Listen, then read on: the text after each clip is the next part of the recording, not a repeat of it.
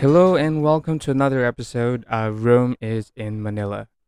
For me, May is the well, um, language learning month.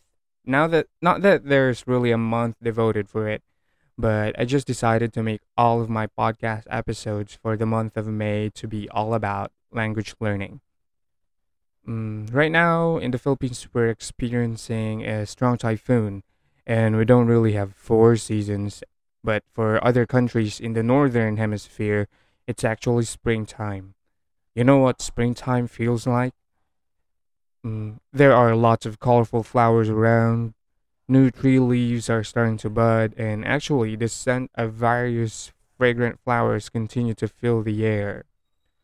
I recently read a book called The Wealthy Gardener by John Soforic, and there he mentioned that people who are 0 to 30 years old are in the springtime of life. This period of time is when we learn from our family's biases, and this is also the time when optimism is at its peak. Okay, why am I mentioning this? It's because based on my podcast statistics, majority of my listeners are actually in the age group 27 to 30. And so wow, we are in the same age group. Isn't that fun? Well, if you're not within this age group, that's okay. We're all in the springtime of our lives. Wherever, I mean, whatever age you have right now, we're all in the springtime of our lives. Anyway, I'm supposed to be talking about expanding uh, um, vocabularies today, and I'd like to start with the word spring. I didn't really give you a definition of spring, and it's very easy to look it up. But I think with the things I've mentioned so far, you kind of already know what spring is like. I mean, what it means. But okay, I, I, I will look it up. I mean, I'll look up the definition right now. Uh, from dictionary.com, there's actually a lot, but I'll just mention the definition that matches what I've mentioned a while back. So here is one definition. It says, in temperate zones, it is the season of the year following winter and it's characterized by the budding of trees, growth of plants, the onset of warmer weather, etc. And now that's only one definition for the noun spring because there's actually a lot more. And there's also spring, which is used as a verb and it also has a lot of definitions. And you know what? Most people learn vocabulary words by learning their definitions, and that's how we usually learn in school. It's it's not really bad, and in fact, I find it really helpful to first learn the definition of words to understand them better, especially for very abstract words like bioremediation. Okay, that's a very niche word, and I actually learned that word when I took some biochemical engineering electives in college. Of course, people in other industries also use that word, but we might have different definitions and understanding of the same word. That's why, in learning any word, it's important to identify which context you're using it for. So, right now, we are looking at definition and context. I feel that these two things should always come together definition and context. How do you learn a new word, really? Or should I say, how do you encounter new words? Because it's different, right? Do you learn new words on purpose? Or do you encounter new words and then start learning them? These two things are very different. When you learn new words on purpose, maybe it could mean you're following a list of words to learn. Or maybe you're using an app with some sort of vocabulary builder. And it works for some people. If it works for you, that's good. But there are also other people who learn new words only when they encounter them. It's like when I read fiction and then I suddenly I encounter a new word for the first time and I have no clue what it means. Then, first, I would try to understand it in context, like how it is used, and maybe make a guess of what it means. Then I'll list it down, and maybe if I feel really like if I really feel in a hurry, I'll check the dictionary for a definition right away. And then I would link the definition with the context of what I have just read. That works for me. For vocabulary words, I prefer learning words when I need them. It's like learn something when you need something. I'm not sure if this is applicable for everything, but I find it really helpful to learn something as I need them. It seems to make it stick more. And there's a word for this. Uh, as needed. Uh, yeah, I, I I think it's that concept, as needed, or on the basis of need. I mean, I don't want to stress myself learning something I wouldn't really need or use, and when I need to know what a word means, there's usually a story why I'm trying to learn it, so it will have a stronger memory power involved, or like it will make it stick to my memory stronger. For example, the most common words, um, thank you and sorry. Did I tell you that almost everyone in the world knows how to say thank you and sorry in multiple languages? I didn't, right? But like, you know, um, salamat, thank you, 감사합니다, arigato, gracias, merci, obrigada,谢谢, kopkuna, danke. And yeah, these are all thank you, you know? These are just a few thank yous that I I I know and maybe you also know in different languages. And even if even if we didn't really study the language, we might have learned these words by the concept of semantic chunking. Like these words are in different languages, but they all mean the same thing. Thank you. So when I group them like this, um, it's so much easier to remember these words and what they mean. Yeah. So up to this point, I have shared with you most of what I have learned from the audiobook Building a Better Vocabulary by Kevin Flanagan. Of course, what I've shared might not seem very similar to the content of the book because, well, I have already included my understanding and interpretations of the concept. If you want to learn more, you should check his book. And by the way, this book is actually meant to help the reader build his or her English vocabulary. But the concepts and theories in the beginning of the book, I think it very much applies to any language. So check it out if you want. So, um, when it comes to building your vocabulary in a foreign language or even in English or Filipino, we actually need to make use of a strategy. Mm, based on the same book that I've already mentioned, in general, a high school level education would usually equip us with about 25 to 50,000 words. So, if we mainly used English as our medium for education until high school, by the time we graduate, we know at least 25 to 50,000 words. And when we finish college, we'll have about 75,000. Probably majority of the added words are niche words in our field of study, but yeah. So how many words do you think you know in your target language? How many? Um, okay.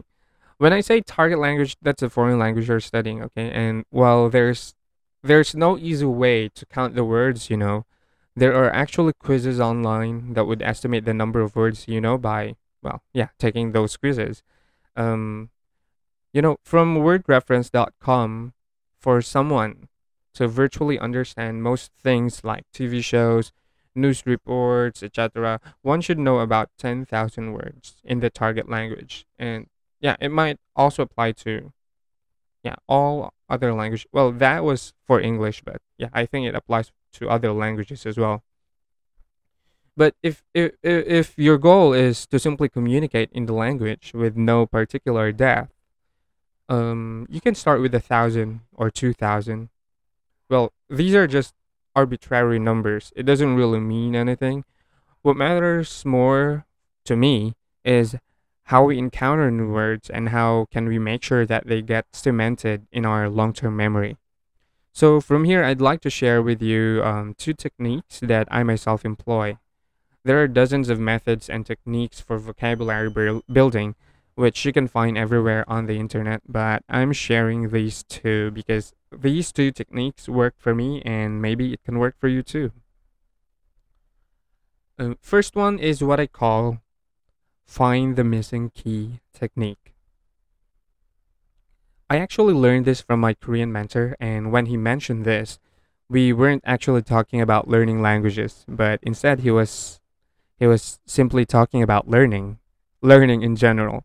So whether you are trying to expand your vocabulary or you're studying for your biology or organic chemistry exam, maybe this will help find the missing key. Uh, I, I don't want to make this very complicated, so I'll put it in simple terms. How do you find the missing key? Well, you wouldn't have a hard time if you know where you placed it. Technically, it wouldn't be missing if you knew, but that's the point. We find the missing key by not losing it in the first place. And that's how I'd like to go with vocabulary building. How do you not lose words? How do you not lose your key? There are several things people can do. You can make use of a keychain. By using a keychain, you're actually putting your keys no matter how many keys you have in one place. Well, there's a limit to the number of keys you can put on a keychain, but yeah, doing that helps. That's step one. Then, next, where do you put this keychain? Where are you going to place it? If you keep changing where you stored it, there's a very high chance that one day you won't be sure where you left it. So put it in one place all the time. Maybe somewhere you're always looking at, somewhere easy to see, somewhere you already know so well. So, cool? Are we cool? So you won't be missing your key anymore. Yeah. well, that's that's how I like to approach vocabulary building. Say what? Did did I get you confused here? Okay, I, I'm I'm also still learning how to explain this in an easy to understand way. You know, there are times when we really know what we're doing, but when we're asked to, to explain it to others, we sometimes find it difficult to explain in a way that's not roundabout. So I, I'm trying. So, h- how does this come into play when expanding our vocabulary? Well, key to the keychain, keychain to the storage place which you'll never forget or which you always get to see or look at. Key to the keychain, keychain to the storage place. Okay, another comparison could be mental files or mental folders. I just really like the concept of keys because it's so easy to forget where we've placed our keys. Guilty here. And I yeah, I think it's the same with vocabulary. So we need to put the key to the keychain and the keychain to where it should be, to where it's easy to find. So let's make this practical now. So today I just found a new word in Korean while watching a vlog on YouTube. The new word is hotu. Hotu. It's my first time to hear this word and I actually don't know what it means. And well, but the the vlogger said that there are digital creators who start with hotu. So that's the context. What is hotu? Mm, I, I I still don't understand, but somehow I got um some clues based on the context, although it's not clear. So I, I had to look for its definition. And now checking Naver, checking Naver dictionary, I couldn't find a Korean definition, you know, like Korean Korean definition, but it has a hanja, the Chinese characters, which has a lot of meanings. So there's two hanja, two Chinese characters for this and checking out the meaning of the characters, I think the best match is something like false or empty sleeves. Okay, can you like can you make an image of that empty sleeves? Does that make sense? Well, I, I find I found out that the actual meaning of the word is sham, pretense, or even simulation. Now, how can I remember this word? Will I ever use it again? I'm really not sure, but I looked for sample sentences, and one goes like this. 운동을 허투루 해서, 운동을 허투루 해서, I exercised for nothing. Hmm, interesting. And then another sentence goes like this. 허투루 쓰지 않겠습니다. 호두를 쓰지 않겠습니다. I won't use it meaninglessly or I won't use it in a messy manner, something like that. So, hmm, different contexts and different meanings. So, while studying this word, I realized that hotu seems to related to homu, which means emptiness or futility. So I, now I double check the Chinese characters for the syllables ho, because they both have ho, ho tu, and ha mu, and found out that ha for both of these words are actually the same. The Chinese characters are the same. So you know I've known the word ha mu for so long now, and it's like engraved in my brain already. And so putting the key, the new key that I have, the word ha tu, to the keychain where ha mu is already placed at is one way to easily remember the meaning of ha tu. So, yeah, that's like putting them in the same keychain. Awesome, right? And now what's putting the keychain to the storage place? Well, I, I think it's by chunking them together in a mental file or mental folder in my brain, saying that they both are related to nothingness, emptiness. But hotu could go as far as pretense to show something, even though there's really nothing. Now, I will surely remember how to. Yeah, I think I will remember it from now on, even if I've only heard it once. But here's one very important thing multiple exposures across different contexts. What? Multiple exposures across different contexts. I need to be exposed to these same word in very different contexts so that I could have a better understanding of how this word is used a better understanding of what it really means. Okay, so yeah, my point for the missing key technique is very simple. Start with what you already know. If you encounter a new word, first find out how it's related to the words you already know. And if it's possible to associate the new word to the word that you already know, to the words that you already know, do it. Associate them, connect them, make those word association and make the mental files or folders in your brain. I believe words are easier to remember when we keep associating them with things we already know. So I hope the missing key technique somehow made sense. Yeah, I hope. And actually, it's quite similar to the island technique. Yeah, I think they're very similar. They're both related to association. The only difference is that there's a more specific connection when it comes to the island technique. Say, for the missing key technique, I just put a new key to one keychain that I already have.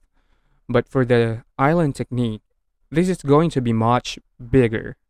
Here, we're learning words in bigger chunks. Say, I'm currently studying business Korean. Therefore, the words that I encounter in the reading materials that I have belong to one island, Business Korean. That's like the really big island or the archipelago. And today, I learned about 가격 전략, 가격 전략, which means pricing strategy. So 가격 전략, pricing strategy. So that's like now that's my island pricing strategy. And from the reading material, I've come to know other words such as 원가, margin, 스키밍, 침투 가격 전략, bundling 전략, and 가격 차별화. So I- I'm still making mental folders at the back of my mind, and these words come in chunks into my brain. If I encounter the word 가격 차별화 again, I'll remember that it's part of my pricing strategy island, 가격 전략. So I'm well, I know that's complicated. So, hmm. um, a simple example could be your kitchen island. Your kitchen island. I'm not talking about the kitchen island where you do your kitchen thing, but the kitchen island where you have all your kitchen related words. So, they're going to be all associated with each other. So the words knife, chop, chopping board, carrots, lettuce, bowl, egg beater, egg, and whatever. So they're like one big island of kitchen words, and it's easier to learn them together rather than learning them separately. So yeah, uh, that's island. Actually, what I'm trying to to point out is that um what I've been trying to tell you up to this point is um what you just have to do is encounter words and associate them with what you know. So I think that's the similar thing between key the missing key and the island technique. So or that or you associate them to a bigger concept, a bigger word or a bigger island. So I, I'm hoping that it makes sense to you as much as it makes sense to me right now. If it doesn't, I hope it does sometime, even if it's not now. I'll I'll also keep trying my best to articulate this idea even better in the future. But yeah, up to this point, I think I've said everything. Sure, definition, connections, morphology of the word, and context are very important. Now, the work that we really have to do is to make the connections strong, to associate them with something that is already engraved in our brain. Some people use imagery or mnemonics or songs or flashcards, and you can use all of that. It works. Now, mm, input versus output. How do you input these words into your brain? Encounter them naturally rather than simply studying vocabulary lists made by someone. Or if, if you really want lists, then make your own. That will always work better. But inputs can come in many forms. You know, you can read novels, watch videos, listen to music, talk to a native. These are ways you can have new vocabulary word inputs. Now, output. I believe that output is just as important as inputs. If you don't create outputs, we can't really be sure if your brain actually processed the input. You should always have an output. Either you use what you've learned while speaking to someone or create something. I used to write poems or songs in the language I'm learning. And now I'm trying to publish podcast episodes in Korean, and that's one way to create output. And there's a lot of ways you can do that too input versus output. Okay, really important. Okay, before I end, I'd share an app I'm using for vocabulary building. I'm not sure if you already know the concept of spaced repetition. Well, I didn't mention it up to this point, so, but apparently, no matter how strong we make the associations, if we don't keep encountering the word, the chances of us forgetting is still very high. So we need to keep encountering the word and recalling what it means. Or sometimes just recall the word and then recall what it means from nothing. So, but yeah, that's why I'm using Anki. There's Anki Web and there's Anki Droid. I think there's also a paid version for iOS users. For Android, it's free. Um, it's an app that's like a flashcard. I won't explain the details, but I just wanted to introduce it to you in case you haven't heard of it yet. And I've been using it for over three years now, and I make my own flashcards from the words that I encounter, and it helps me not to forget the words that I already know. I hope you check it out. It's really good. And it's not only for languages, but you can use it for anything. Like for whatever you can imagine for flashcards. You can make use of it that way. Okay. Uh explaining things up to this point made me feel like made me made me feel how little I actually know about this topic. I mean, there's a lot of of techniques for expanding vocabulary and you can always search the net you know but these things work for me so i'm sharing and though i feel lacking i think it's okay i think it's very helpful that i feel this way right now because this means i still have a lot of things to learn and that you and i we're in this together at least if you're still listening and yeah i, I still have a lot to learn about language learning or language acquisition. And I've just learned that there's a difference between language learning and language acquisition. There's a study about that, but I won't share the details here. You can look it up, okay? So next week I will be sharing about how I make sure that I'm learning languages in fun ways.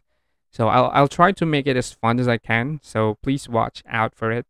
And that's all for today. I'll see you next time.